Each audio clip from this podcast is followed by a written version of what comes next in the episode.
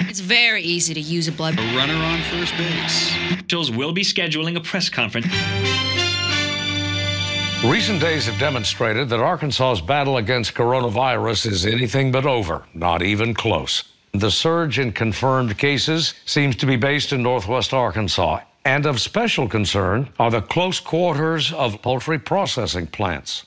The outbreak this week has produced scores of infections among line employees and their relatives, many of them Marshallese immigrants. Numbers prove the Marshallese population here in Northwest Arkansas has been hit hard by COVID 19. Sometimes it affects an entire family. According to Washington and Benton County coroners, as of today, 18 out of the 38 COVID 19 related deaths have been in the Marshallese community. For many communities in the U.S., grappling with the devastation of COVID was like solving a mystery. Why did one person end up on life support while another walked away unscathed? For the small diaspora community of Marshall Islanders, one of the hardest impacted ethnic groups in the US, there was no mystery. My mom had went to Seattle for a very close family's funeral and then she had came back, but what she thought was a flu was actually COVID. Marcina Langrine was 24 years old when she contracted COVID in 2020. Marcina was born in Hawaii to Marshallese immigrants and moved with her family to Springdale, Arkansas as a teenager, where they joined the small but burgeoning Marshallese community that had sprung up around the readily available work in the nearby Tyson's food processing plants. And so a couple of days go by, I'm coughing, I'm getting a sore throat, and then I start getting headaches. And then the time that I know that I had COVID was when I lost my sense of taste. So my mom and I, we had to quarantine upstairs, and my dad and my siblings were downstairs. A week goes by, and then I start getting really, really weak. I lay in bed probably like 22 hours out of the day. Like I had no energy to move. Everything that I ate came back out. I was puking every single day.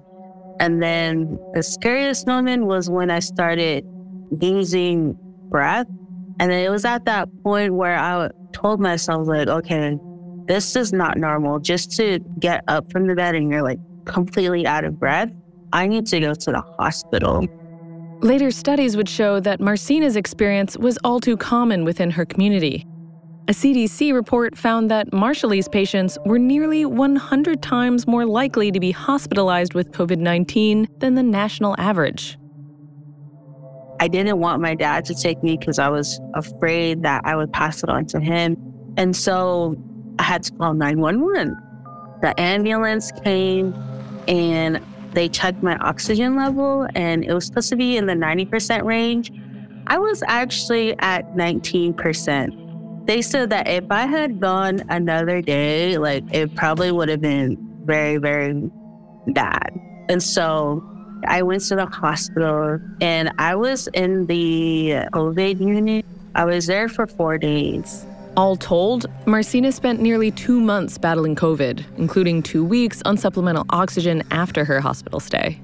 While she survived her frightening episode with COVID 19, many in her community did not. It was terrifying to see that happening in real time and then hearing that going on the news every single night. One Marshallese person has passed away. Two Marshallese people has passed away. And then that number just kept increasing as the days went on.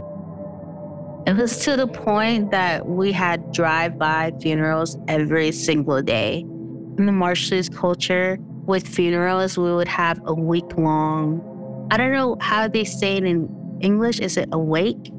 Yeah, so the wake it would be like a week long thing and having to transition from the week long to just have drive by funerals was just it was devastating. It was hard. I myself lost about 18 family members and friends. Emotionally speaking, I didn't know how to process it. Like, I thought I would cry every single time, but I think I was just so shocked that it was happening at such a fast rate that I couldn't emotionally do anything else. In Northwest Arkansas, Marshallese people make up about 2% of the total population. Yet during the first year of the pandemic, they would account for almost 20% of all COVID cases and 38% of the deaths. Similar numbers would be reported from Marshallese communities in Hawaii and Washington state. The high numbers employed in the local poultry processing plants was often cited as the reason for this disparity, but the Marshallese knew that there was another cause behind why their community was uniquely vulnerable to this global pandemic. To those who are not really familiar with it, they'll just be like, oh, because they had, you know, other issues, that's why they passed away. But the major problems that we had, they're related to the after effects of nuclear testing.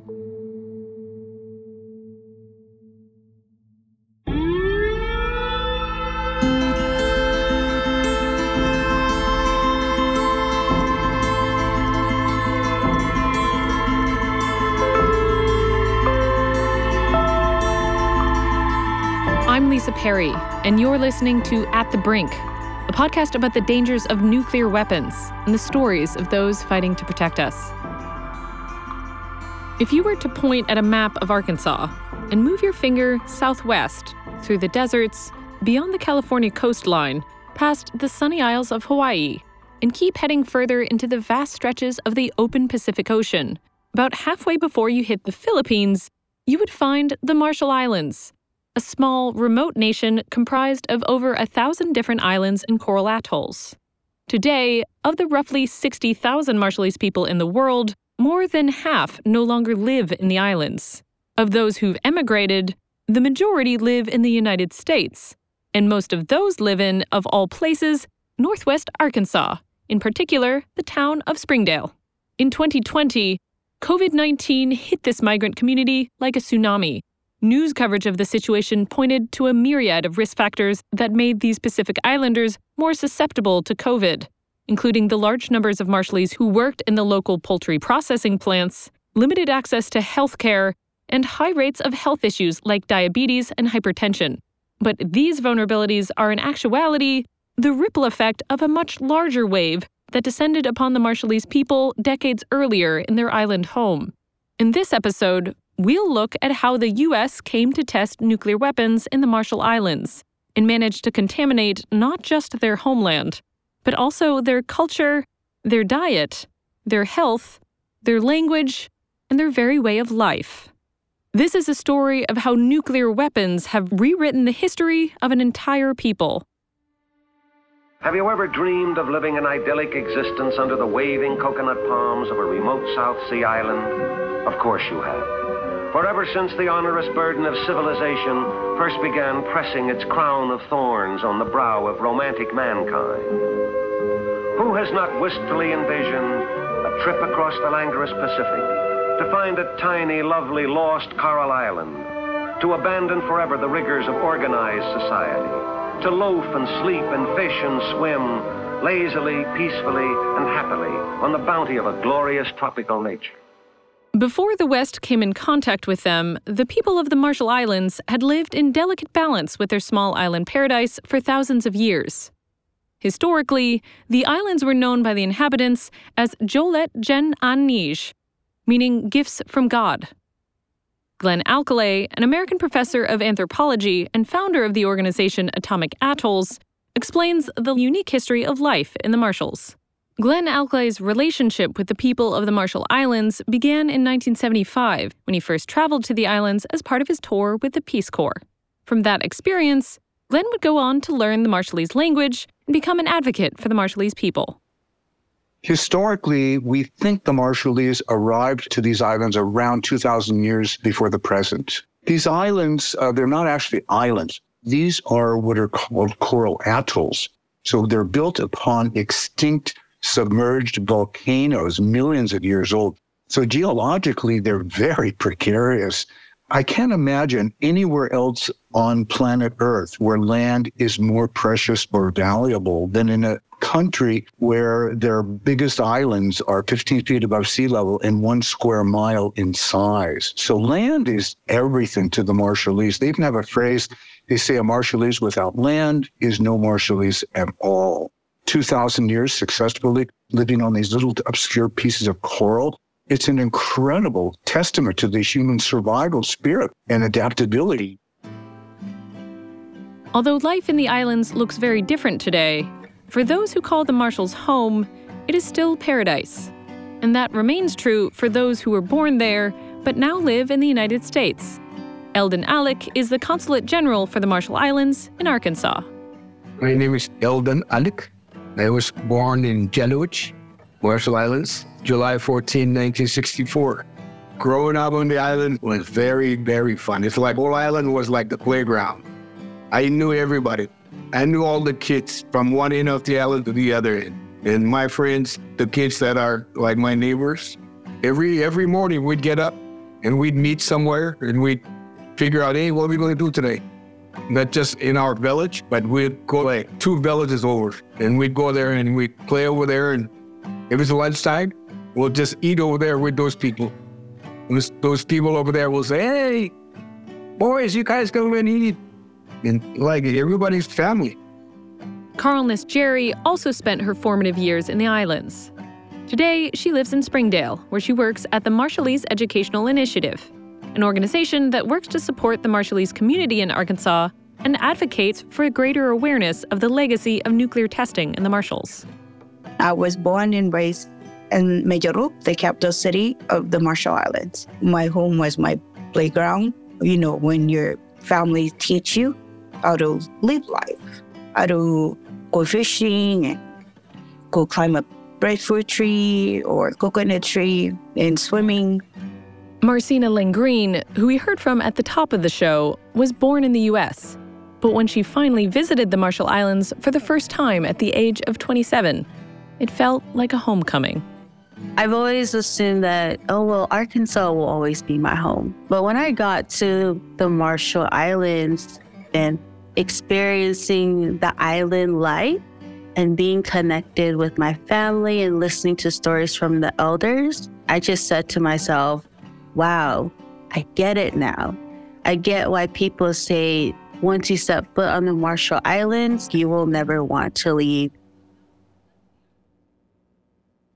The recollections of those who left the islands are reminiscent of a fairy tale, a remote Eden, close knit families, and a robust community, sustainable agricultural practices passed down through generations. But in 1946, a snake had entered their garden.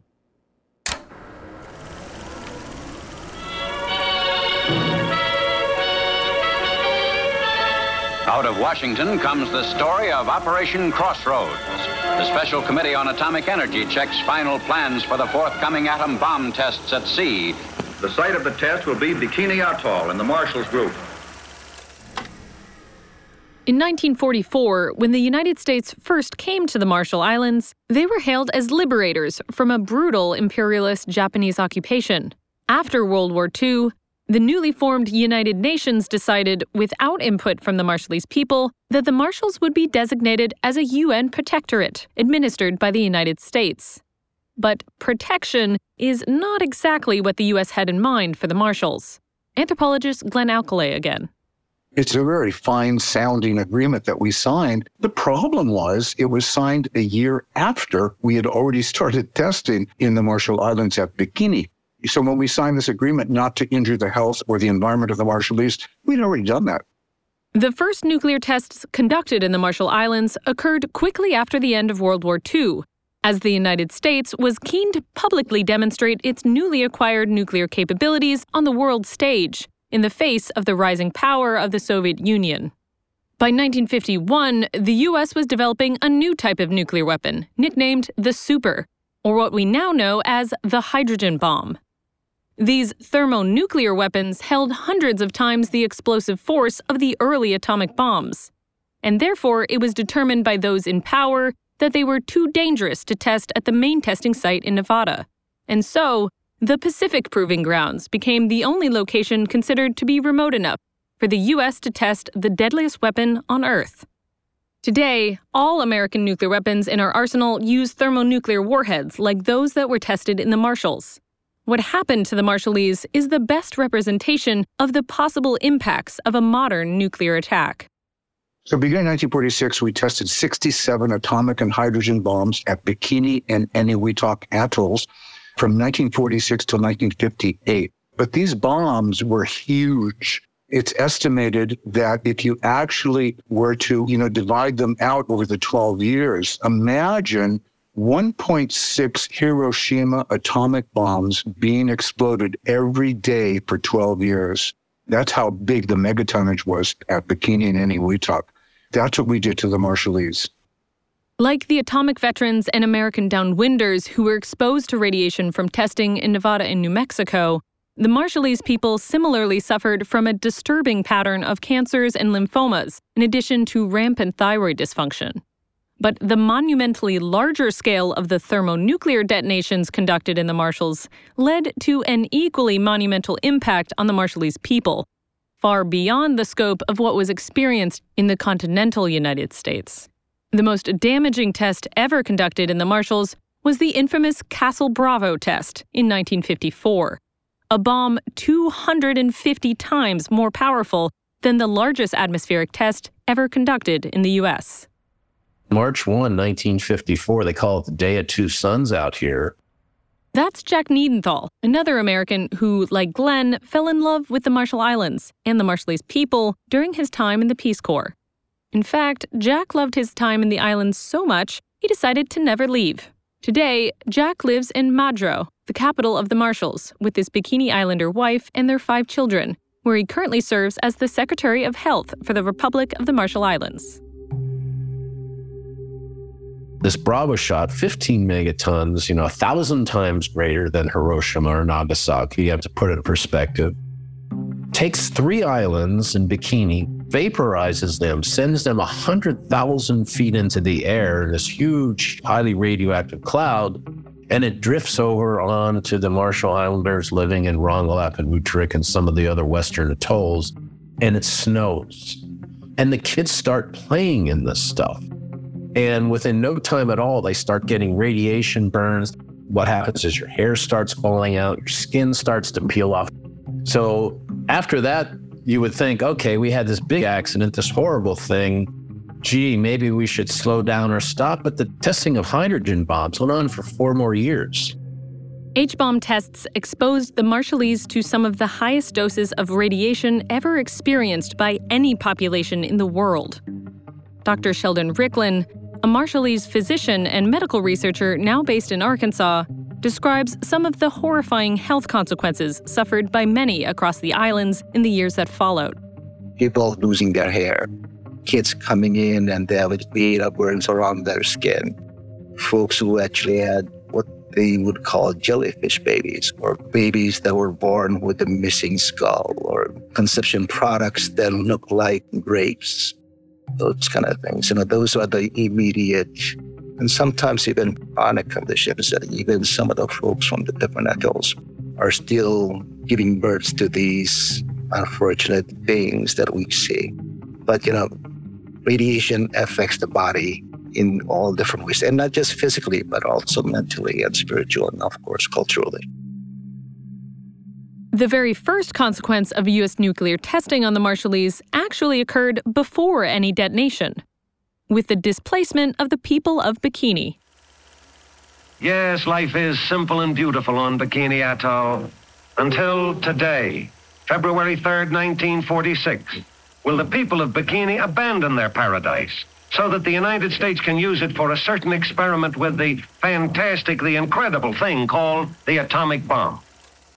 Because the U.S. Navy wanted to use the Bikini Atoll as the location for their nuclear tests, they first needed the residents of Bikini to agree to leave their homeland. And after long conferences, it is to King Judah in public meeting that Commodore Wyatt puts the direct question. All right, now, James, will you tell them that the United States government now wants to attempt to turn this great destructive force into something good for mankind, and that these experiments here at Bikini are the first step in that direction?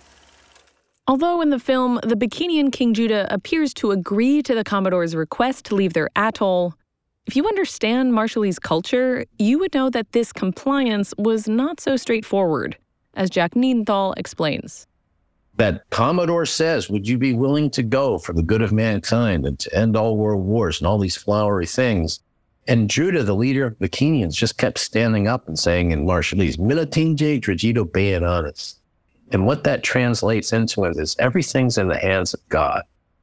In a non confrontational society, if I asked somebody to do something and they responded to me and said, everything's in the hands of God, that's a pretty ominous answer. It's something they probably don't want me to do. But the Americans, they did 26 takes of this over and over and over again, trying to get Judah to say something different. And he just stuck to that.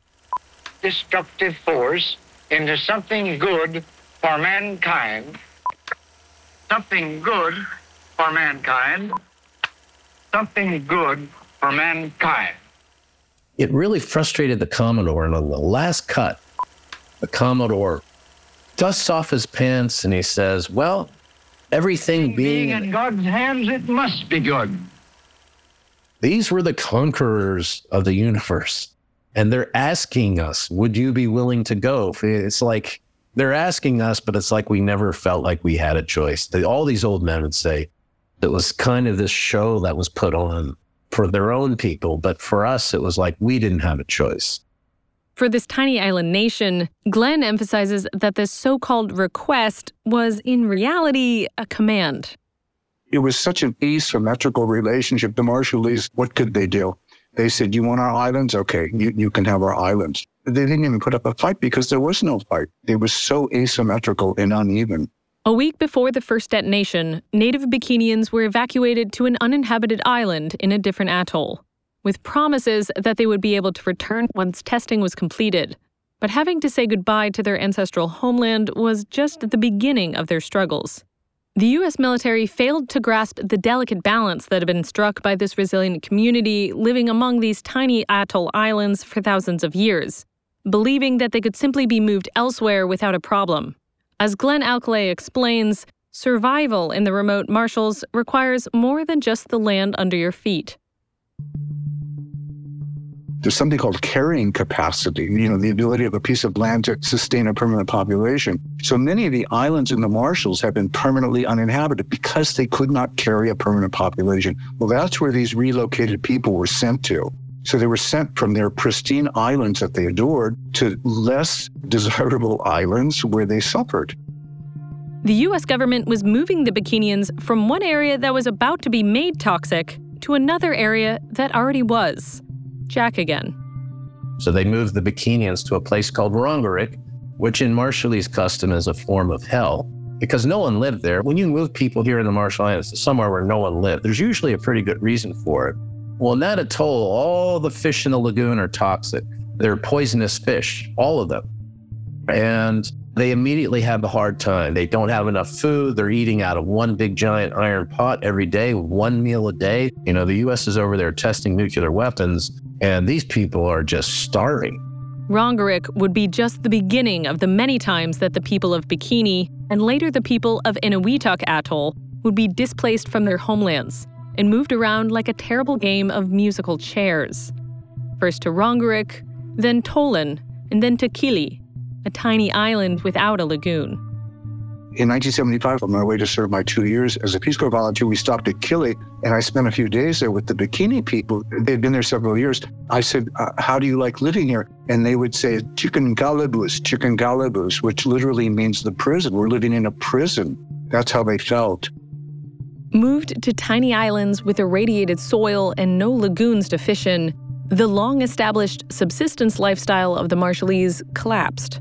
To make up for this loss of self sufficiency, the United States began shipping food to the islands instead, leading to a drastic shift in the Marshallese diet that had significant and lasting effects on the health of the population. Dr. Riklon explains some of the disastrous outcomes of this change. In exchange to keep the people safe, what we were offered instead of these radioactive food sources in the islands was processed foods that were imported from the US to the islands that comes in cans and stuff that are high in fat. high in preservatives. So if you replace the traditional Marshallese diet of fish, pandanus, breadfruits, and all those healthy things with all these imported unhealthy foods, it's no wonder we have diabetes and hypertension and cholesterol and heart disease and all those kind of things. And if that's what your next generation of Marshallese are exposed to growing up, to them, that's the Marshallese diet. So you kind of replace the traditional healthy Marshallese diet with the modern unhealthy quote unquote Marshallese diet. Benedict Madison serves as the executive director of the Marshallese Educational Initiative. Benedict argues that this situation had the broader effect of perpetuating American influence. It's created this mindset of dependency on the US specifically. By depending on the US when it comes to food, we're also slowly killing ourselves. Our people lived into their 100 plus, but now you have Marshallies who are dying at a very young age. Jack Niedenthal, as Marshallese Secretary of Health, has seen firsthand the devastation being wrought by these chronic conditions. You have this constellation of illnesses because of all this processed food. You have diabetes, you have high blood pressure, obesity. It's just really bad. This has been going on for decades. We have one of the highest, if not the highest, per capita diabetes rate in the world. Over half of our adult population has diabetes. I had this group of nurse practitioners training on an outer island. I asked them on nurse practitioner, well, what percent of the adults have diabetes? She just said, it's easier for me to say everybody. I mean, it's like, wow. Imagine what that does to your psyche and your sense of self worth when you can't sustain life the way you once did with with a lot of pride. You know, that's that's something that got really zapped out here is pride. Unsurprisingly, despite the US promises, most islands used for testing were never able to be re-inhabited, even after multi-year attempts at remediation that resulted in the radiological exposure of thousands of US servicemen, as we detailed in the last episode. For the Marshallese to be permanently severed from their homes was traumatic. Dr. Sheldon Riklon explains that for the Marshallese, the atoll you're from is part of who you are. For the Marshallese, our culture is the land. We always introduce ourselves as somebody from this atoll, from this atoll, from this atoll, as somebody from this clan. And your clan is connected to the land that you grew up with or your ancestors identify with. So when you destroy an island off the face of the earth, or you stop folks from saying you cannot go and do what your ancestors did on this island because it's not safe, because it's radioactive. You displace the culture in that aspect. One way to understand how pervasive these changes were on Marshallese culture is captured in the new word they added to their language in the years that followed testing, explains anthropologist Glenn Alcalay. How do you put a price on on a culture the injury to Marshallese culture is just tremendous. The Marshallese actually did not have a word for suicide. It was so rare. They did not have a word for it. Now they do. It's called Lucas Bruin to commit suicide. The dependency that the U.S. created because of nuclear testing and the subsequent cultural degradation would play out significantly in the decades that followed. But in the 80s, there was a major development that would forever alter the relationship between the U.S. and the Marshalls one that would have profound implications for the Marshallese people. In 1986, the U.S. and the Marshall Islands finally agreed on an arrangement that would replace the UN Protectorate. They call it Compact of Free Association. The acronym is COFA, C O F A. What the compact does is it gives the Marshall Islanders a degree of sovereignty and autonomy. With COFA, the Republic of the Marshall Islands finally gained sovereignty, but at a cost.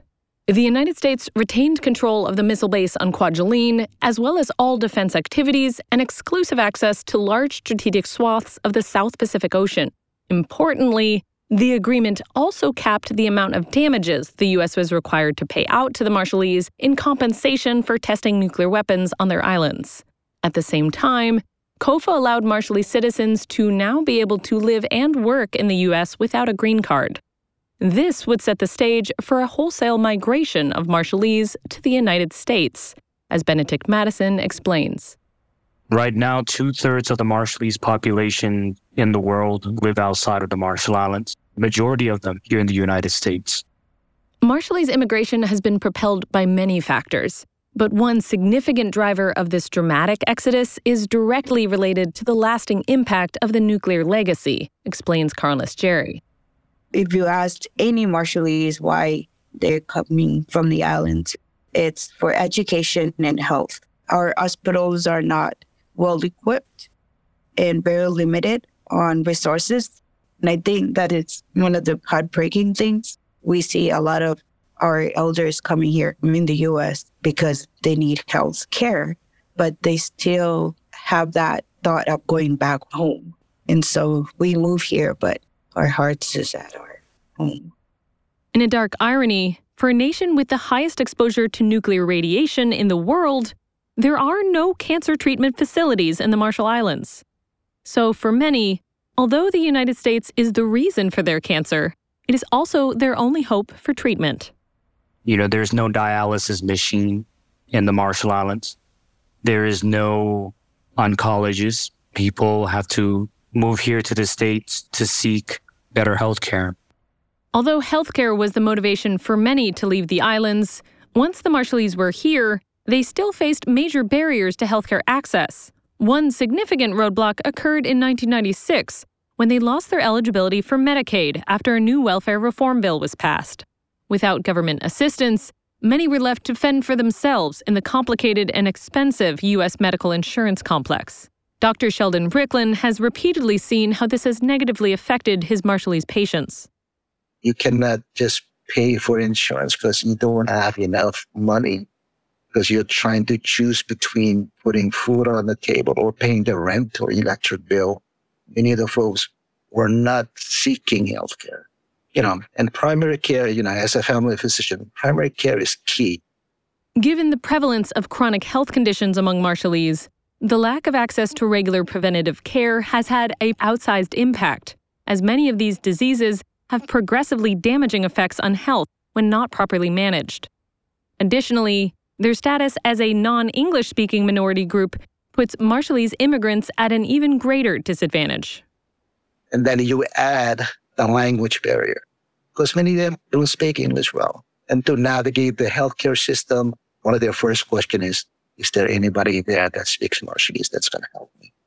It's hard for them to be comfortable fully because at the same time, they don't trust non-Marshallese providers, right? Because of traumatic history that we've gone through, that we've been told many a times in the islands that this is for the good of mankind.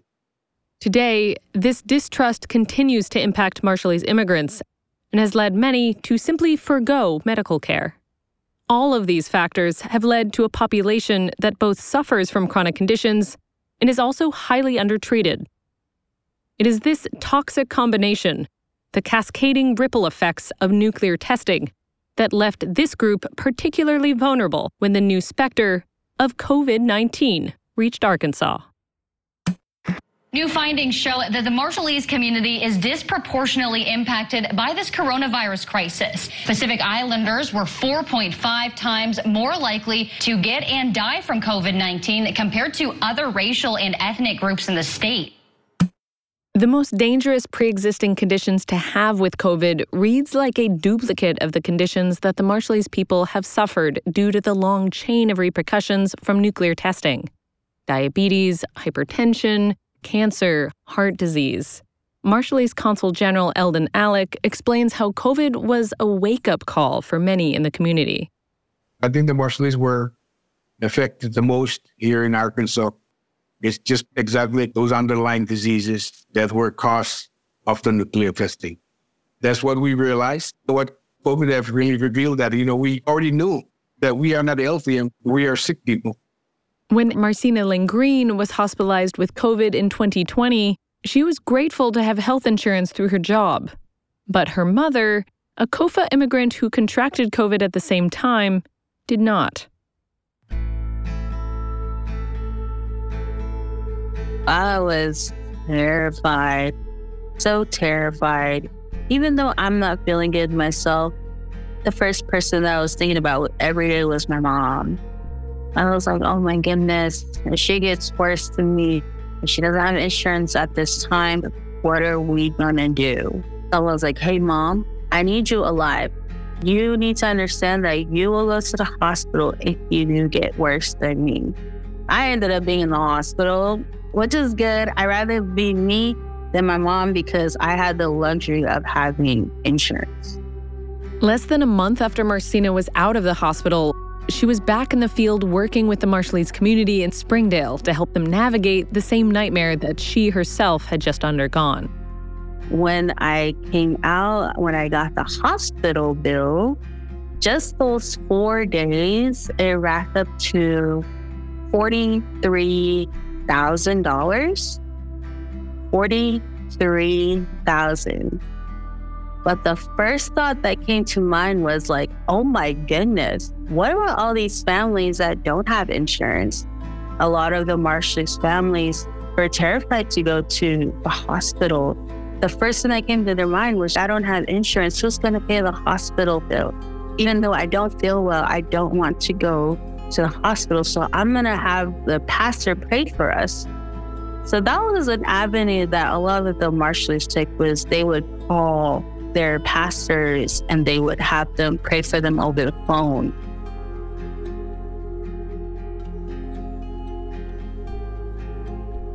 One ray of hope came with the passage of a bill in December of 2020 that finally corrected the oversight that restricted the Marshallese from accessing Medicaid. But for many, that help came too late. Definitely a lot of mixed feelings. Excited because, wow, it's finally restored, but angry because it took so long. I found that so mind boggling. It took a whole pandemic for them to actually restore Medicaid for Marshallese. While COVID has had a devastating impact around the world, for the Marshallese, who have been struggling to pay catch up for the last 60 years, it was more than they were able to absorb. Most Marshallese families in Arkansas have lost at least one member to COVID 19. Some have lost dozens. While the peak of the pandemic has receded, the community continues to struggle in the aftermath of so many deaths, and many are coping with significant medical bills and funeral costs. This has created a different sort of epidemic issue evictions. These Marshallese people, who lost their homeland because of U.S. nuclear testing, were now once again homeless because of vulnerabilities directly linked to the destruction of their islands. One of the families, they were in the ICU for a month. Their bill racked up to be more than 100K. And it's sad to say, but to this day, the hospital they're now serving them because of non payment. So they're having to worry about court costs, lawyer costs, and also that hospital bill. So it's just, it's ongoing. The impact of American nuclear testing in the Marshall Islands continues to ripple across the decades and around the globe, manifesting in both big and small ways in the lives of the Marshallese people. To Jack Niedenthal, this impact has left a permanent scar. It's part of our history. It's part of what we are out here as Marshall Islanders, people who live here. It's part of what we are now. So that's never going to go away. It's going to be here as long as the radiation is, which is pretty much forever. And yet, even those who have escaped the radiation by immigrating to the U.S. have found that few in their adopted home have any inkling of the toxic legacy America bestowed upon the Marshallese. Carless Jerry explains that this lack of knowledge only adds insult to the injury. Coming here and working in the school, I thought everybody knows about us and the nuclear stuff and why we're here. What is our relationship with the US? But even the educators didn't know anything about the Marshall Islands. It was really surprising and I was really mad and also confused because I was thinking to myself, what do I have to teach you of what you've done to our country? You know, like you're the Americans, you did this to me. Why are you not knowing it? So it was it was really kind of not a good feeling though. To the Marshallese, this missing piece of history feels like a gaping hole. Eldon Alik expresses his frustration at this burden that was forced upon them and that they have been carrying alone for far too long. You guys did that to us. Now acknowledge it. Tell everybody that you're sorry. Tell the Marshallese and tell the world. Put it in your history books. It's a fact. Put in your history book that it happened. It's a tragedy that they don't know the history of our island. Like many Marshallese, Benetick Maddison believes that there is still much to be done by the United States to atone for their actions in the Marshalls. I sometimes wish that our government did not sign the Compact of Free Association, because by signing the document, it to me feels like the US downplayed the impact of nuclear testing on our islands and on our bodies. And rather than take full responsibility, they signed an agreement that wouldn't cost them too much. I see the compact as a band aid and not a long term solution to environmental, health, and cultural consequences that stems from nuclear weapons testing. The governments of the United States and the Marshall Islands recently renegotiated COFA to extend for an additional 20 years and included a considerable amount of funding for government services. Marshallese activists were pushing for additional funding for nuclear testing compensation, but were ultimately unsuccessful. Despite his feelings about the U.S. and the Compact of Free Association, as director of the Marshallese Educational Initiative, Benetick remains focused on how best to serve his community. I'm reminded that I'm doing this work for my people and that it is important because we have yet to achieve nuclear justice. We're taking back our narrative, making sure that people really understand, you know, why are Marshallese here in the US and understand these issues that we are dealing with every day. We're very strong and we will continue to advocate for a nuclear free world and a livable planet for all. Although the Marshallese have yet to see justice, they refuse to simply be victims. Rather, theirs is a story of resilience and determination in the face of unimaginable power. And one of the most poignant expressions of this resilience can be heard in their music music is very important to Marshallese. Marshallese sings everywhere. I mean, we can gather in a place and I could say, hey, everybody get up and let's sing this song and we'll sing it and we all can sing the same tune. Music is our life. Among the many downstream consequences of nuclear testing, one of the more tragically poetic effects is the impact that it has on the voices of testing survivors. Radiation exposure commonly results in dysfunction of the thyroid, a gland located at the base of the throat.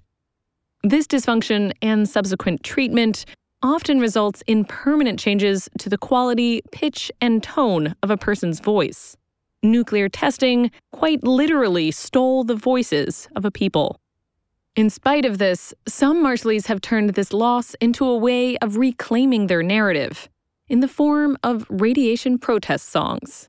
Listening to a Marshallese choir singing about the impact of testing, even as the effects of that damage can be heard in their voices, lends a unique resonance to their message. One such song, whose title is translated to mean No Longer Can I Stay, has been adopted as the official anthem of the Bikini Atoll. It talks about the turmoil and despair experienced by Bikinians who had to leave their island paradise. This song was sung on the floor of the Oregon State Legislature in order to lobby the state to allow Marshallese citizens to once again qualify for Medicaid.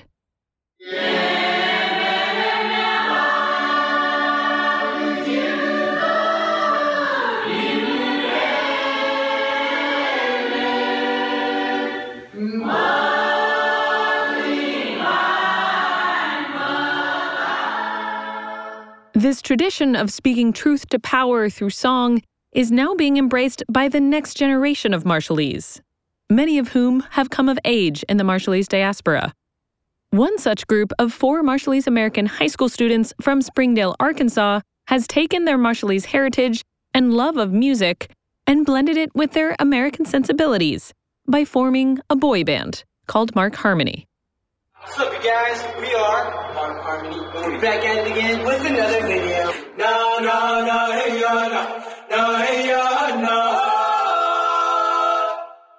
When Mark Harmony connected with Marcina Langrine at the Marshallese Educational Initiative, they discovered that there was an entire part of their history that they had never been taught in school. When we said the nuclear legacy in the Marshall Islands, they were shocked. They're like, nuclear legacy, what is that? So, what they learned from members of our organization and talking to the community, talking to their family, that's what inspired them to write Oh Sweet Marshall Islands. It's a bittersweet song, singing about their love for their native homeland while simultaneously shining a spotlight on its traumatic history. Many younger Marshallese, particularly those who have grown up in the diaspora, have had similar experiences to the members of Mark Harmony, with no knowledge of what was done to the islands or how the repercussions of testing continue to follow their community. But there's a line in the song that suggests a path forward, away from this chain reaction of harm. Oh, sweet Marshall Islands, we won't forget you and all the things that you've been through. Without the knowledge of the root of these issues, the Marshallese will never be able to heal from these wounds and be able to break this generational curse. We cannot turn back the clock on testing, but we can shine a light into the dark corners of our history and acknowledge U.S. culpability for the consequences of nuclear testing on the Marshallese people. We can listen and learn from those who know most intimately what the use of nuclear weapons really means. Bombing, it was such a peaceful land filled with waters and kept playing in the sand. Now they're criticizing us all. Radiation made our bodies skinny and small. But through it all, we stood tall. Listen to the message oh, of sweet our Marshall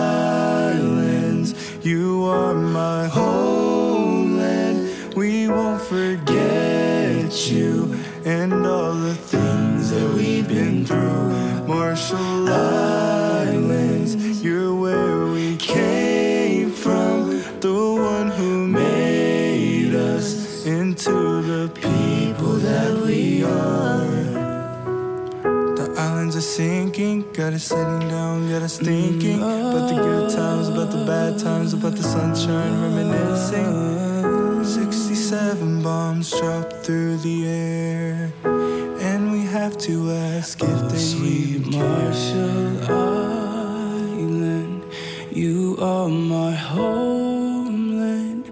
We won't forget you and all the Marshall Island, you're where we came from, the one who made us into the people that we are. Um.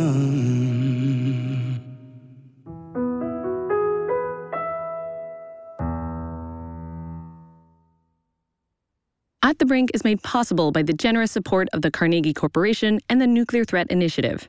Thanks to our many guests this episode Glenn Alcalay, Eldon Alik, Colness Jerry, Marcina Lane Green, Benetick Maddison, Jack Niedenthal, and Dr. Sheldon Riklon. Additional thanks goes to Autumn Bordner, April Brown, Barbara Rose Johnston, Ali Raj, Brian Cowden, Suzanne Rust, and Dr. Jessica Schwartz for their help with this episode and their critical work on Marshallese issues. A very special shout out goes to Mark Harmony for allowing us to feature their song, Oh Sweet Marshall Islands. Check them out in a new documentary, Voices Rising, which chronicles their exploration of their Marshallese heritage. You can find more information about the work of the Marshallese Educational Initiative on our website, www.atthebrink.org. If you'd like to support the efforts of At the Brink, the biggest help you can provide is by rating and subscribing to the show and by sharing it with your friends. This episode was written by myself, David Perry, and Maggie Fisher. Production support was provided by Jeff Large and Maggie Fisher from Come Alive Creative. Isidore Nieves is our audio producer, and Ryan Hobler is our composer and audio engineer. Our production assistants this season were Maggie O'Brien and Catherine Lead.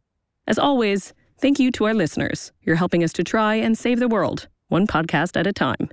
I'm Lisa Perry. Thanks for listening.